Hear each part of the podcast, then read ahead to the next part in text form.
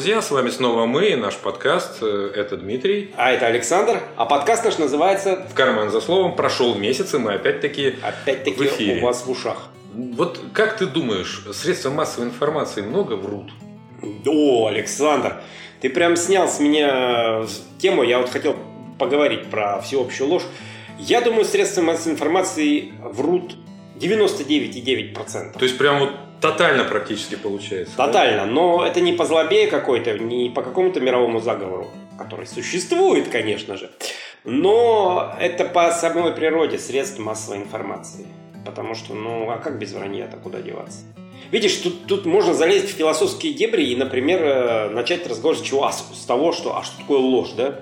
Ну, конечно, да. Априори, априори э, ложь это то, что не соответствует ну, реальности, да? А что Объективной. такое- объективно, что Реальности. такое реальность, да? В науке там разработаны критерии четкие, а, а вот в реальной жизни.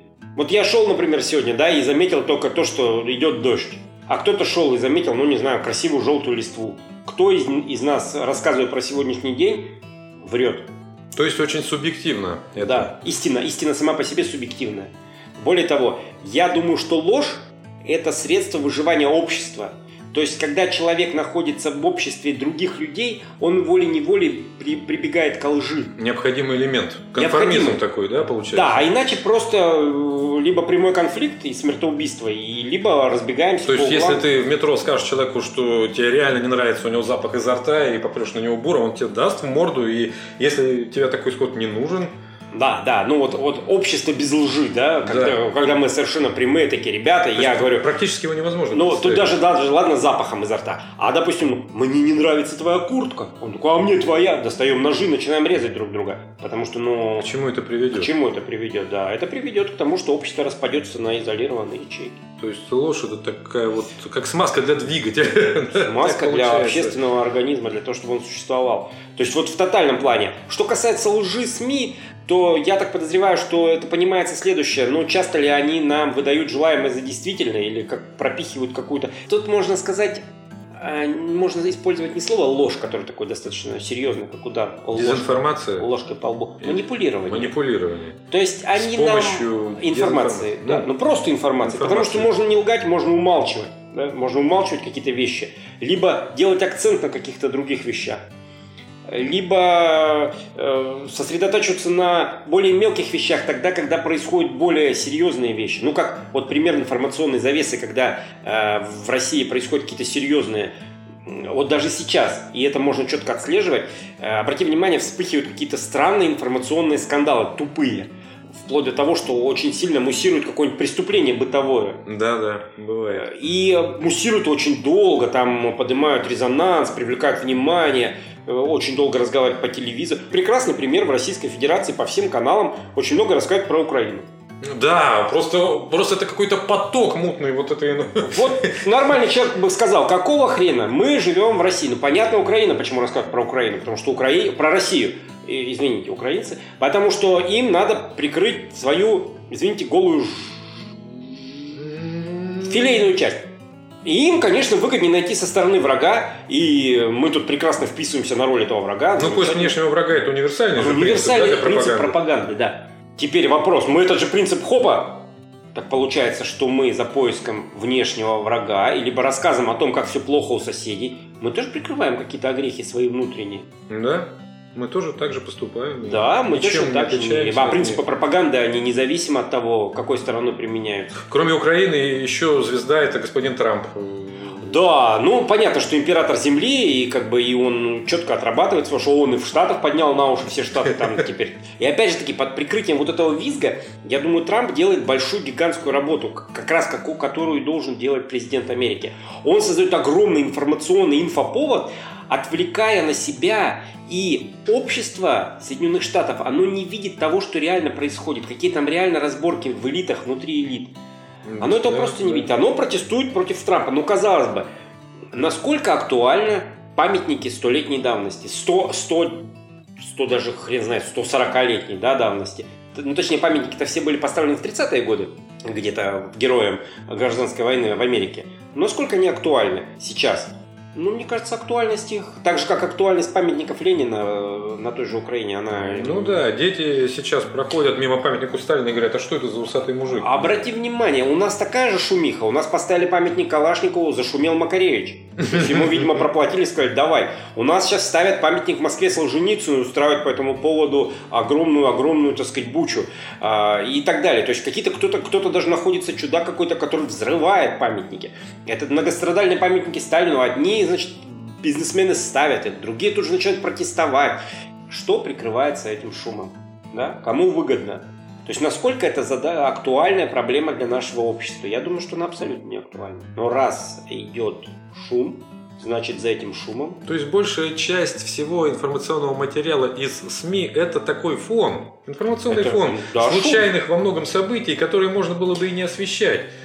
Но надо было бы тогда выдумывать другие события. То есть для фона подходит любой маломальски, ну, значимый или повод. Мне кажется, Александр, фон – это как раз вообще все события, которые происходят. Вот они идут фоном. А средства массовой информации, они занимаются чем?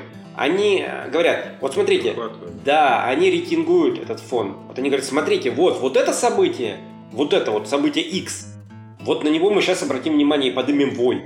Мы притянем всех известных там депутатов, политиков, проституток, и они все будут комментировать, мы там привлечем, вплоть до президента. Иногда президент в инфоповоде участвует, там что-нибудь ему спросят, он бедный, а, ну да, и вот я как бы против, или я как бы... Но есть же события Y, Z и так далее, на которые наше внимание не обращают. А вполне возможно, что они гораздо важнее.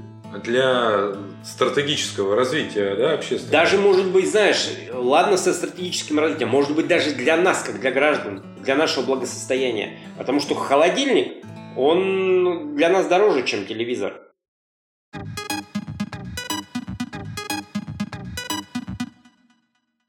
Телевизор слишком молод, чтобы побеждать холодильник, да и потом... Холодильник это основа Это такая. физиология, вот, мы да. на нем сидим. Да, мы на нем сидим. А телек это зрелище. Исчезнет телек, э, найдется какое-то другое, ну просто вплоть до того, что исчезнет вообще любое средство массовой информации, и тот же интернет, например. Но будем друг другу рассказывать вон поэмы в стихах, как при... Когда в поселке исчезло телевещание, за месяц люди покрасили заборы, Да-да-да, вскопали это знаменитый рассказ Рэя Брэдбери, да. Но при этом у него-то итог какой, что когда бродяги хотели рассказать про одиночество и про тишину Вселенной, их выгнали из города, сказали, мы про тишину Вселенной не хотим ничего слушать, идите отсюда. Фактически в этом рассказе человек затыкает свое внутреннее одиночество, свою внутреннюю Дырку. дырку. Ну пусть так, почему нет? Ну, от- не, даже не отверстие, она все-таки дыра. Знаешь, такая черная дыра, Холл. о, да, черная дыра одиночества. Вот так вот получается. То А есть, почему, Александр, ты спросил про СМИ? Я просто так... Опять-таки про Украину. Поток украинский, извините, украинцы, меня поражает, почему он такой широкий. И я поэтому и вот заговорил. Меня надоело. Мне, мне надоели эти постоянные басни. Ты знаешь, а, с- интересный момент, кстати, вот ты очень четко сказал, мне надоело.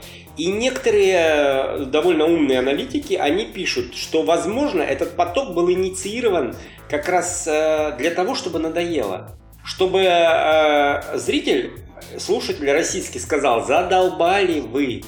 И этот Мгм. поток, ну как, задолбали, значит, ну все, и этот поток инфошума затих. И там, внутри, в келейной тишине, уже бы начали твориться реальные дела, реальная политика, вне взгляда плебса, чтобы на это не обращало внимания. Я думаю, инфошум э, внутри Украины имеет точно такой же этот, когда уже нормальному украинцу, а их достаточное количество, надоест это все, они скажут, хватит про агрессию России, как мы скажем, хватит нам про дела Украины. Нас они не волнуют. И то же самое скажет нормальный украинец, скажет, хватит. И вот этот инфошум затихнет. И тут, вот тут Мгм. начнутся реальные дела в тишине. Как говорят, да? Как- Какое-то изречение, что настоящие дела требуют темноты и Да, тишины. Вот тут как раз в полной информационной тишине начнет твориться большая политика. Но я вообще думаю, что она и творится. Она творится, но сейчас информационный шум очень мешает в том плане, что в 2014 году, когда произошли все эти события, миллионы, десятки миллионов обратили внимание. То есть до этого ту же Донецкую, там, Луганскую. Луганскую никто и знать не знал вообще. Особенно в России, так сказать. вообще Про них не вспоминали, скажем так. Да. Не Ну, было много повода. кто сейчас, извините, вот другие друзья из регионов, кто сейчас, например, Венгеровский район Новосибирска вспоминает? Или Колыванский? Да пофигу вообще. Даже мы, живя вот в столице Сибири, в столице Сибири, Александр, даже мы не вспоминаем про эти районы, нам, нам как бы не интересно. Даже вот интересно, что у нас, например, уровень мэров, да, городов. Ну, кто знает их, если Да. он не живет в этом городе? Ну, только он разве мэр живет- Москвы? Да он даже живет в этом Хорошо. городе. Не, ну мэр Москвы это Вот. фигура политическая. Да, это крупная. фигура политическая, поэтому мы ее знаем. А так нет. Ну а про Украину, пожалуйста, муссируют эти Да, фамилии. муссируют фамилии. Мы знаем теперь весь украинский политикум, который вот мне, например, он бы совершенно не интересен был. И э, мы знаем, что там происходит, и у нас вызывает этот искусственный интерес. Я думаю, в том числе и для этого, чтобы потом тихо, тихонечко де- делать большие дела. Я даже отчасти думаю, что многострадальный президент э, Украины Петро Порошенко, он хороший друг и товарищ Владимира Владимировича. Вот прям Прям реально. хороший. Я думаю, да, они такие... На охоту. Ну, не на охоту, потому что я думаю, что... Но они прям... У них прям нету друг к другу ненависти. То есть все вот эти дежурные речи из печи, они как бы... Но я вообще тоже так думал. Я думаю, что там у них все... Потому что господин Янукович же, он же нашел пристанище. да? А вот Янукович как раз был гад и сволочь в этом плане. И тут я к украинцам присоединюсь, но с другой стороны, потому что он как раз делал все возможное, чтобы оторвать Украину от России и присоединить ее к Европе. А Петр Порошенко, несмотря на громкую риторику, он же делает все возможное, чтобы вызвать отвращение украинцев в европейских ценностях и обратно вернуть э, вот в этот вот ареал имперский. Потому что в данной ситуации это не Россия, как Российская Федерация. Россия это как конгломерат, в который, конечно же, входит и Украина, и Белоруссия, и Казахстан, и республики Средней Азии. Вот это все большая Россия. а Ну, вот куда Р- РФ это РФ. То есть то, что они там трубят и митингуют, что «О, Россия!» Да нет, друзья мои, Россия это когда мы все вместе. Это и Украина, и Белоруссия, и, еще раз говорю, и Россия, и все вот эти республики. А есть. А Она сейчас, да, небольшая такая государство, которое пыжится, конечно, тужится, но в целом роль играет э, пугало такого, знаешь. Интересный момент. Иногда наше руководство играет роль, вот э, если взять э, Соединенные Штаты Америки, там есть такой спорт национальный, родео, когда надо удержаться на спине быка какое-то количество времени. И там есть ковбои и есть клоуны. То есть, когда бык сбрасывает ковбоя, он тут же хочет его растоптать, но он Да, злой. да, да. И тут выпускают специально обученных клоунов. То есть это ребята, которые отвлекают быка, и они, у них работа, кстати, более опасна, чем работа ковбоя. Он может побежать на него просто. он на него и бежит. Да. Ему главное вовремя скрыться в укрытие. И вот эти клоуны, они отвлекают быка. Ковбой в это время встает и уходит, э, так сказать, за кулисы. И тут получается, что э, Россия на международной арене иногда играет роль вот этого вот клоуна. Хопа, что-нибудь выкинули, все таки опа. А на самом деле там где-то ковбой встает, отряхивается, и ковбой этот это Соединенные Штаты и Трамп. На самом деле э, союз России и Соединенных Штатов очень крепкий.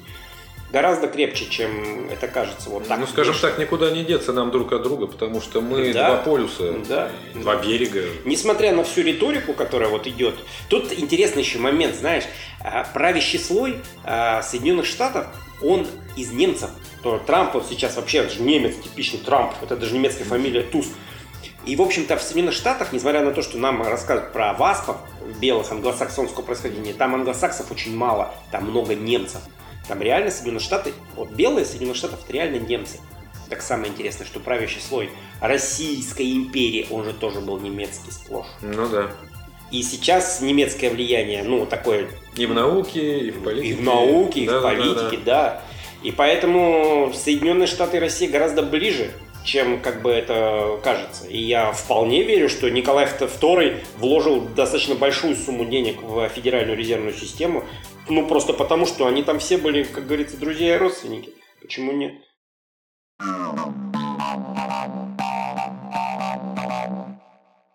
Называется «Заклятые друзья». Ну да, да, да. Это такой внешний этот. То есть внутри-то там, как бы, я думаю, все это делается и договаривается, а внешне, да. И традиционно все, что э, в США происходит, у нас вызывает живой интерес. Вот мне интересно, а про наши шашни они э, много знают? Не. Американцы, они э, умудрились воспитать свой внутренний, свою нацию, как они говорят, в состоянии таком, что их им не интересно вообще все, что за пределами их огорода происходит. Да. Все, что интересного в мире есть, все практически сосредоточено в Штатах. В Штатах в лучшем случае, а то еще вот в моем городке, а еще лучше в моем квартале, а еще лучше вот я вот тут, у меня три карифана, с которыми я пиво пью и на охоту езжу. Вот я в основном с ними и затусовываю. Они даже иногда, ну, как и мы, в принципе, своих депутатов, конгрессменов там э, знать не знают. И вот эти рассказы о том, что там необычайная политическая активность, она на самом деле там тоже носит маргинальный характер. То есть там людей, которые увлекаются политикой, ну, приблизительно к ним относятся так же, как к нашим людям, которые увлекаются политикой, как к городским сумасшедшим. То есть приблизительно в таком, на таком же уровне. И ну, у, у нас, э, видишь, у нас народ чуть более образованный был одно время в силу того, что требовалось решать большие глобальные задачи. Тут интересный момент. Э, правящая элита, она не заинтересована в высоком образовании народа. Но когда народ, э, от народа требуется решение каких-то глобальных задач, но в данной ситуации была индустриализация, да, либо потом гонка а, с теми же Соединенными Штатами, которые по ресурсу просто в 3-4 раза превосходили Советский Союз, требовалось обеспечить паритет. И волей-неволей пришлось вытаскивать из народа, образовывать вот этих талантливых самородков, талантливых да, людей да, да, и делать из них слой вот этих вот э, людей, которые с универсальным университетским образованием. В Соединенных Штатах такой потребности не было. Там каждый к образованию идет сам. Там, да, идет отбор талантов. Но он такой расслабленный, знаешь, потому что, ну, не горит, не капает. В случае чего, он с, с Китая привезут или с России. Дурачков-то хватает. А у нас это был вопрос выживания государства. И образовался очень большой э, слой образованных людей, избыточно образованных избыточно с точки зрения управления. Да, да, да. да. Теперь как бы у нас маятник в другую сторону. Теперь пошел, да, да, теперь у нас воют, э, что у нас даже приказ напечатать без ошибок не могут, как бы давайте вернем сочинение в школу. Не поможет. Хотя распространение высшего образования, да, оно достаточно широкие границы-то. То есть все, кто может, любыми путями лезут. Видишь, э, интересный момент, что Но вот образование, вот есть такие функции общества, да, которые на самом деле не являются бизнесом Э, или там деловыми, или там предпринимательскими. То есть э, вот эти функции, например, инфраструктура, да, несмотря на то, что нам показывают Соединенные Штаты пальцами, но на самом деле все инфраструктурные прорывы в Соединенных Штатах были в 50-е годы, и прорывы эти были обеспечены за счет государства. Когда Эйзенхауэр построил на государственные деньги сеть вот этих шоссе интерстейтов огромных, которыми сейчас Соединенные Штаты пользуются, когда была построена вся вот эта инфраструктура, я уж про советскую вообще не говорю, которая централизованно была сделана, и так везде. То есть бизнес в инфраструктуре не работает, слишком большие вложения и слишком маленькая mm-hmm. отдача. Дальше образование. Как только бизнес приходит в образование, образование как передача знания от поколения к поколению рушится это превращается в источник дохода и, соответственно, начинается, ну вот тут я ему не поставлю, но он же деньги несет. Да тут ладно, а, хочет он, не хочет. То есть тут все ложится. Образование из мощной машины, которая прям насильно вдавливает в голову знания – она превращается в такой, знаешь, ну, кто может, тот сможет, а кто не может, ну, ладно, ничего страшного. Но получается, что правящей элите выгодно такое положение дела, да? Сейчас я закончу, тут еще с медицины. И медицина. Когда медицина становится бизнесом, вот мы сейчас по штатам видим, да, несмотря на то, что в медицину вбухиваются огромные деньги, но очень большому количеству тех же жителей Штатов медицина просто недоступна физически. Они не могут себе позволить э, пользоваться вот этими достижениями, они не могут купить себе лекарства. То есть бизнес и медицина тоже несовместимы. Теперь по поводу а, правящей власти. У правящей власти задача соблюсти баланс между выживанием и вот этим вот оглуплением, да, то есть, конечно, правящей элите невыгодно иметь а, слишком образованных людей. Но с другой стороны, надо четко понимать, что раз они есть, это преимущество. Ну, грубо говоря, в Великобритании образованный рабочий, а в Греции туповатый батрак, который долбит камень. Соответственно, ребята из Великобритании завоевывают мир, греки продолжают долбить свой камень и делать сыр.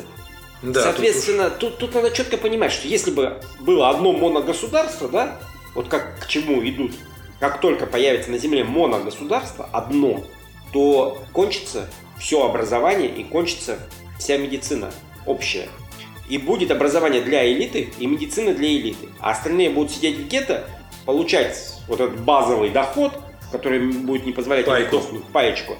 И, в общем-то, они будут неинтересны. Будут как источник органов, как э, способ экспериментировать, как, ну, любые способы. Ну, вот все вот эти да. антиутопии мрачные, которые нам показывают, Да, да. они так и будут. Но, но только при условии, когда будет одно моногосударство. То Когда элита вот полностью... Цивилизационные задачи у государств же разные. Действительно, если Великобритания там она завоевывает Да. новые горизонты, то есть э, страны, которые вообще ни на что не претендуют, и про них и не, не знает никто.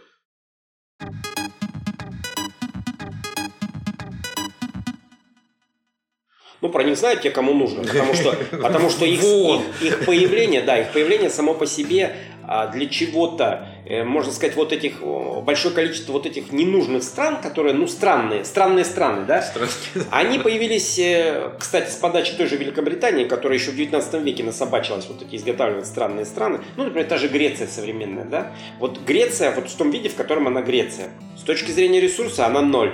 Ну С да, точки зрения сельского хозяйства она очень тоже слабенькая. Но почему она появилась? Да очень просто. На Балканах появился противовес. Плюс проливы.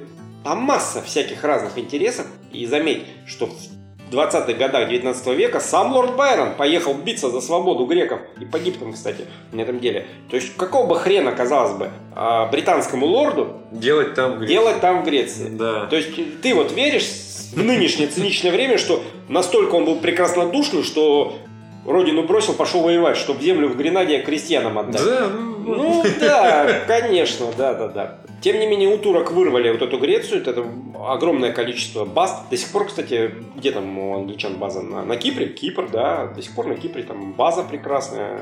Потому что Кипр и Греция это ключ к Средиземному морю. Ну вот и все. Также точно вот все вот эти маленькие государства, которые, казалось бы, начинаешь копать, а там, блин, глядишь, британская корона уже поучаствовала. Вот эти вот напиливания. Потому что если бы, если бы они сами собой появлялись, они бы пои- либо не появились очень уж маленькие, очень уж трудно их оборонять, либо они бы очень быстро слились бы в какой-то конгломерат. Мне вот, знаешь, интересно, э, карта Африки политическая. Вот когда смотришь, как там границы между Да, некоторыми да, да, государствами проведены, практически по прямой. Да. Вот. Интересно, что действительно кто-то как будто специально напиливал. Ну, конечно, а как еще? Потому что там же, там же были племенные границы. И, в общем-то, эти племенные границы... А потом пришли ребята с винтовками из Франции, Британии и э, Deutschland убирались. И давай говорить, вот это наш кусок, а это наш. Ну и вот пришлось... А география уже и землемерение тогда были развиты, поэтому Распилили. распилили очень красиво, ровненько. А эти тумба-юмба, ну они как бегают. Так и бегают. И, в принципе, к мировой политике прямого отношения не имеют. А- И амбиций у них таких нет. Да, опять же таки, тут можно, можно впасть в какой-нибудь примитивный расизм, сказать, ну, они же тупые, они же негры. Да нет, я думаю, что тут очень четко прослеживается, вот тут как раз очень четко прослеживается политика колонизаторская. Не образовываем, держим их в тупости, в глупости, а еще лучше даже каких-то более-менее талантов людей либо уничтожаем на корню, либо мы их вытягиваем и заставляем работать на себя. Все Ну да. Вот этот расизм о том, что да, они же негры до сих пор сидят там в набедренных повязках. Это... Ну, чисто- там, конечно, идет работа с местными элитами, задабривание, Да, подкуп да, и да. прочее. Ну, как, как, и, как и везде. Смотришь, какой-нибудь бригадный генерал уже сидит. и- Да. И смотришь, он что первым делом делает? Он первым делом обдирает народ, а, он в концессии раздает, так сказать, природные богатства, а в Африке очень много природных богатств, поэтому политическая нестабильность там очень выгодна. Он раздает иностранным Камни. корпорациям, да, в концессию, а деньги, которые он получает с корпорации, он не строит на них школы, больницы. Вот Каддафи попробовал, пришлось его... Да, да, да. А он их складирует где? В западных банках. Все круто. То есть фактически он ну, совершает благое для западных стран дело. Он-то думает, что его деньги. Но на самом деле они не его, потому что деньги лежат в банке. И как только его режим объявляет преступным, то деньги тут же хлоп и конфискованы мгновенно. Поэтому все четко. Да, ту же вот эту компанию De Beers, да, кто только ленивый только, наверное, не обсуждал, что вот эти камни-то добываются кровью, кровью, Кровью и потом аборигенов. да, аборигена. Вот, а потом вдруг из них создается вот такая вот прибавочная стоимость совершенно немеренная. Там, когда миллионы долларов начинают стоить какие-то вот стекляшки. Причем на пустом месте. абсолютно. Они, углерод они этот. абсолютно ни- ни- никакой Да. роли не играют. Вот. Ну да, он ограненный, да, он э, на солнце очень здорово блестит, но тем не менее. Ну, Ну, ж- где-то он используется, конечно, может, в лазерах, еще где-то, но это настолько мизерный этот. А они, они вот эти вот камни ничего не стоят. Я думаю, кстати, с бриллиантами это э, такая форма карго-культа. Это потому, что, видимо, в предыдущей цивилизации э, бриллианты использовались как э, в каких-то промышленных установках, вполне возможно, каких-нибудь энергетических, или, может быть, как часть энергетического оружия. Думаешь, что это такая генетическая память? Это не генетическая память, это форма карго-культа. Когда приходят и видят незнакомый предмет, ну, допустим, представь себе скипетр, да, вот скипетр монарха. У него навершие обычно в форме камня бриллианта. Ну, представь, что это было реально действующее лучевое оружие, и там реально был кристалл. Не обязательно бриллиант, просто кристалл стал. И нажимая на кнопку или даже как там э, просто прикасаясь, направляя в сторону, мог испепелить любого. И приходят вот такие ребята, туземные царьки, которые нынче много тысячелетней династии Винзоров и Гогенцоллеров. Они видят вот это все. Но воспроизвести они не могут. Это как те бедные несчастные туземцы на островах, которые наделали самолетов и ждут, когда, наконец, американцы будут сбрасывать грузы им. И они маршируют с винтовками, у них надпись на груди US Army, у них все красиво, они, они, это самый настоящий каргокульт. То есть туда приезжали американцы, привозили очень много грузов в войну, и часть этих грузов сдавалась аборигенам, причем бесплатно. И когда американцы разбили японцев, собрались и уехали с этих островов, а аборигены сказали, опа, то есть они, у них четкая была логика. То есть, ну, блин, э, это же, они же забрали нашу карго. Ну, карго это вот груз. Они забрали нашу карго. И самые светлые умы из аборигенов сказали, так, давайте оденемся, как они. Сделаем аэродромы, э, будем ходить с ружьями, и когда-нибудь карго вернется.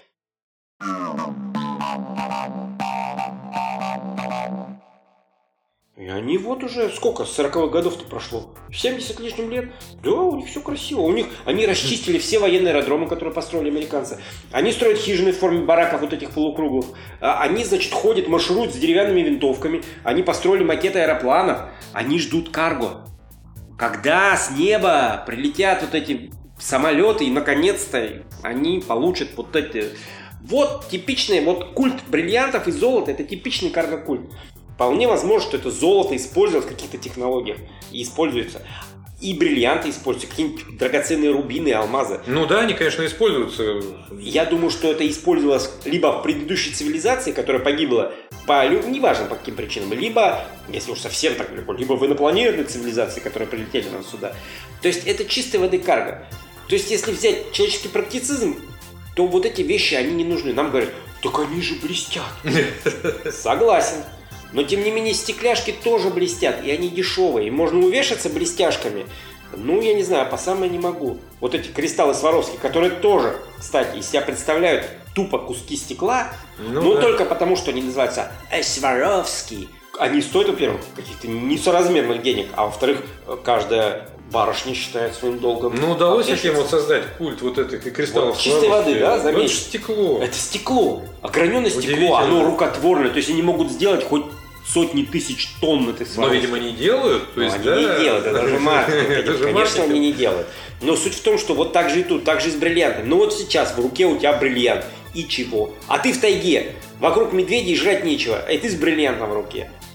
А в другой руке у тебя кусок золота. Так ты даже золотом этим гвоздя забить не можешь. Можно попросить у магического кристалла вразумить медведя. Медведя, например, или ну, себя. Не факт, что это получится. Скорее всего, это, конечно, не получится придет откровение. Может быть, может быть, кому-то в какой-то момент и пришло это откровение. Не знаю. Да, интересная ситуация вот с этими камнями.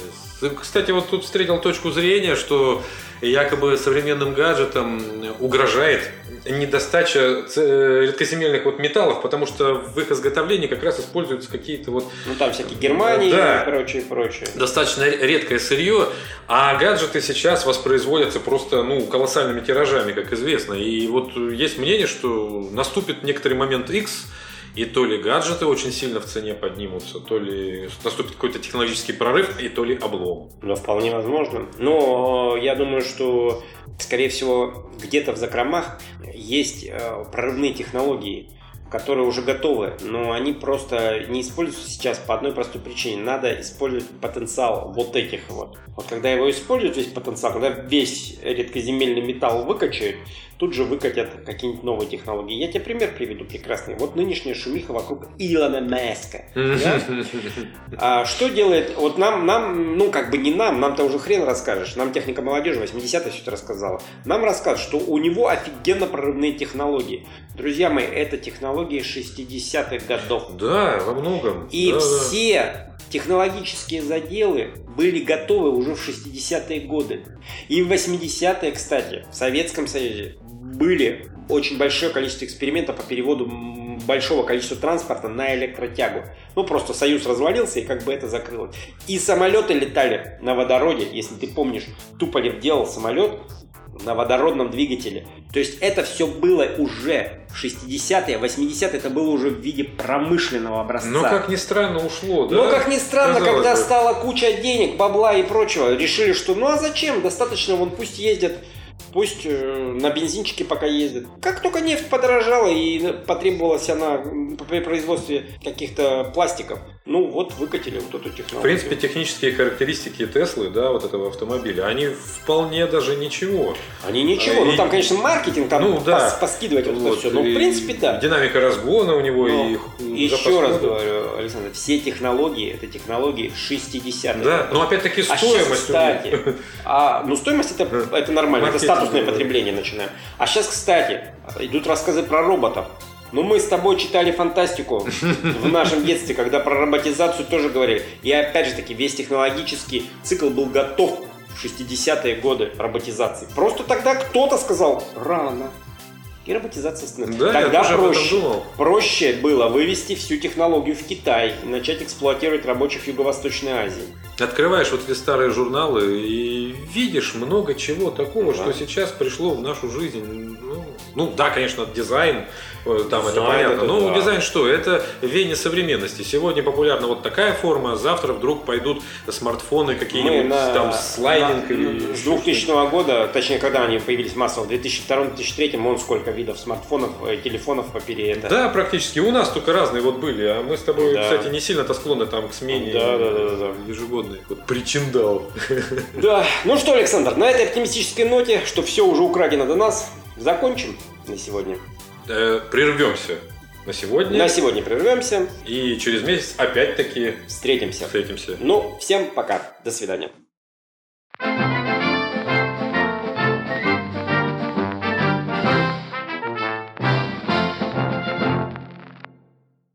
Как говорим мы, радийщики. Я старый радийный волк, помню еще угольные микрофоны, которые надо держать двумя руками.